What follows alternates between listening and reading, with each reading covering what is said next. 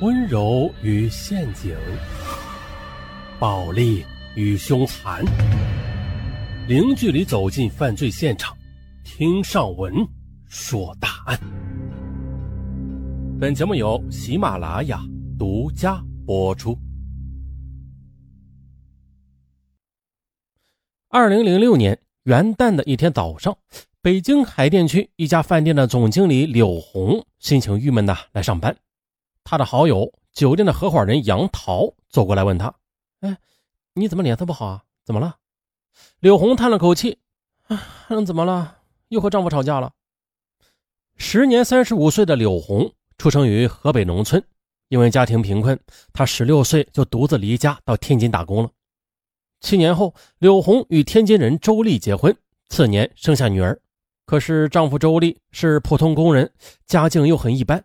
啊，这清苦的生活令柳红是苦恼不已。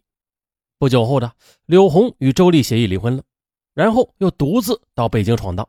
两年后，又经人介绍，柳红嫁给了比她大十四岁，在一家家具公司当经理的张玉。之后，柳红拿出十五万与杨桃合伙开了一家饭店。啊事业有成了，柳红对婚姻却越来越失望，因为呢，丈夫的家具公司啊，只是一个十几个人的小作坊。这经济效益啊，远远的比不上柳红的饭馆，而且呢，张玉老实本分，性格内向，连话也不愿与妻子多说一句。柳红与丈夫的感情也是越来越淡，夫妻俩时常吵架。这事儿啊，也巧了，与柳红一样，杨桃对婚姻也不甚满意。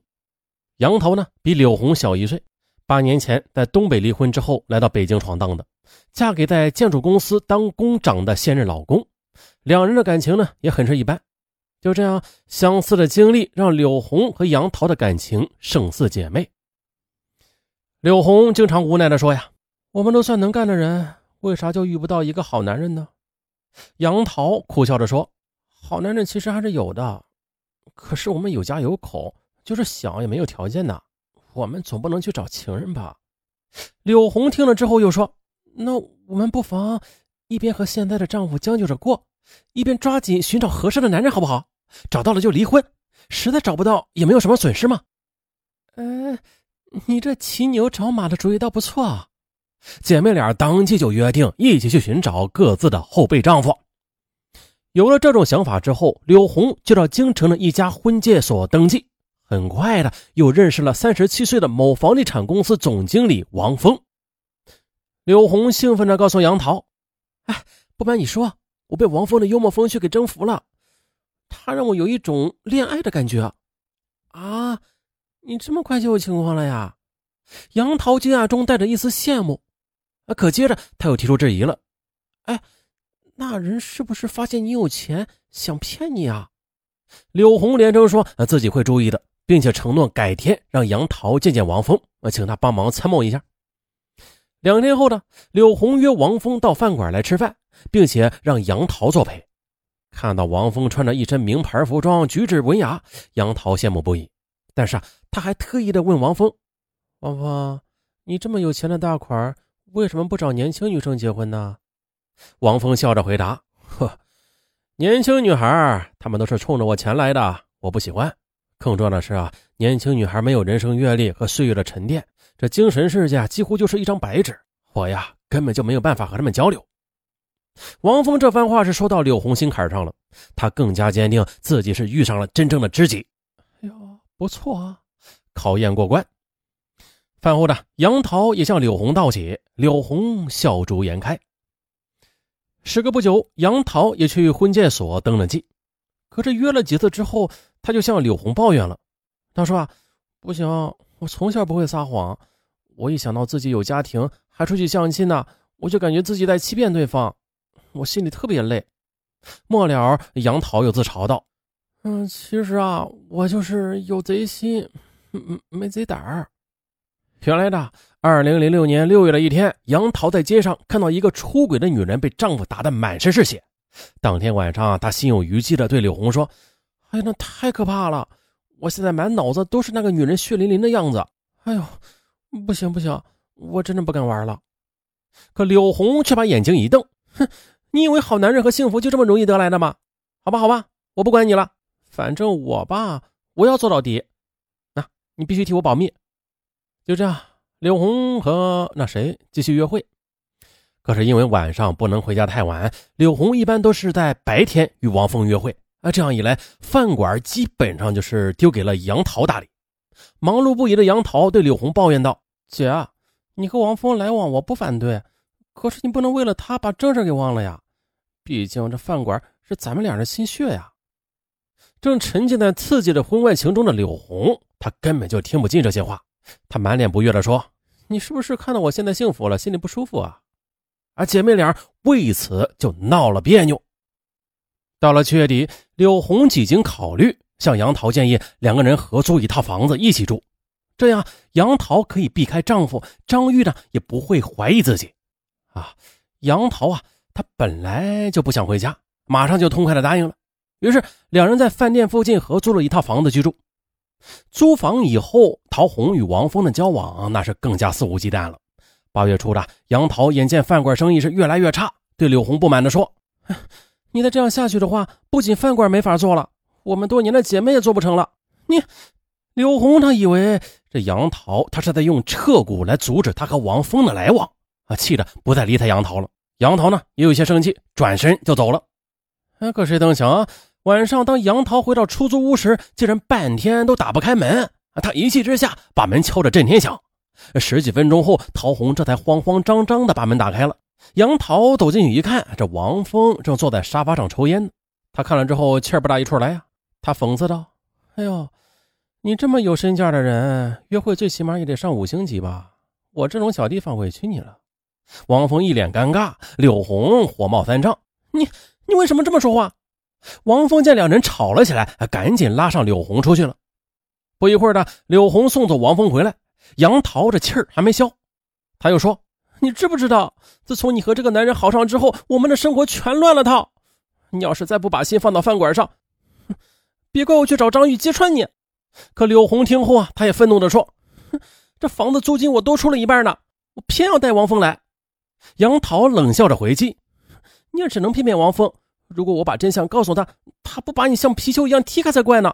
到时候两个男人一起收拾你，我看你怎么收场。”杨桃这句话正中柳红的痛处啊！他气急败坏了，一把掐住杨桃的喉咙，咬牙切齿地说：“我叫你吼，你不许去告密！你放开我，放开！”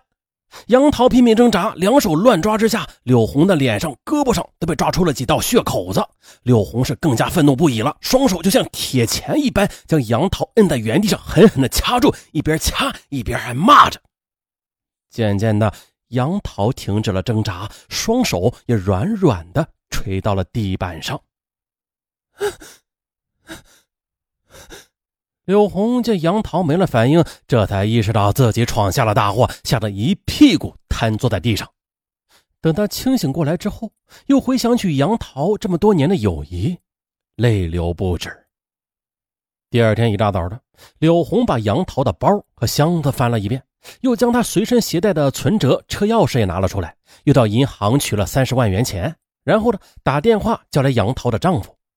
就这样，柳红将存折、银行卡、车钥匙和三十万元的现金都拿了出来，对杨桃的丈夫说：“呀，杨桃撤走了饭馆的股份，跟着一个有钱的人走了，留下这些钱呢，让我交给你，说是给孩子的，他过段时间再回来办理离婚手续。”杨桃的丈夫虽然很生气吧。但是看看这些现金，再想到自己和妻子正在闹离婚，啊，就相信了柳红的话，悻悻而去了。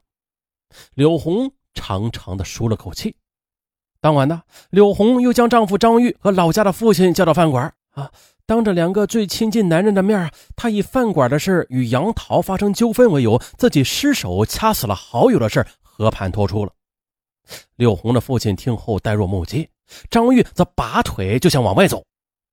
柳红急忙的在他们面前跪下了：“别走，我是一时糊涂，你们一定得帮帮我，求你了。”此时啊，这两个男人的亲情战胜了理智。接着，三个人来到出租屋，把杨桃的尸体拉到河北，扔到了一个野外的水塘里。杨桃被杀的事实就这样暂时的被掩盖下来，但是柳红的内心却从此失去了平静。一方面，丈夫知道她杀人的事儿了，她不可能提出离婚了。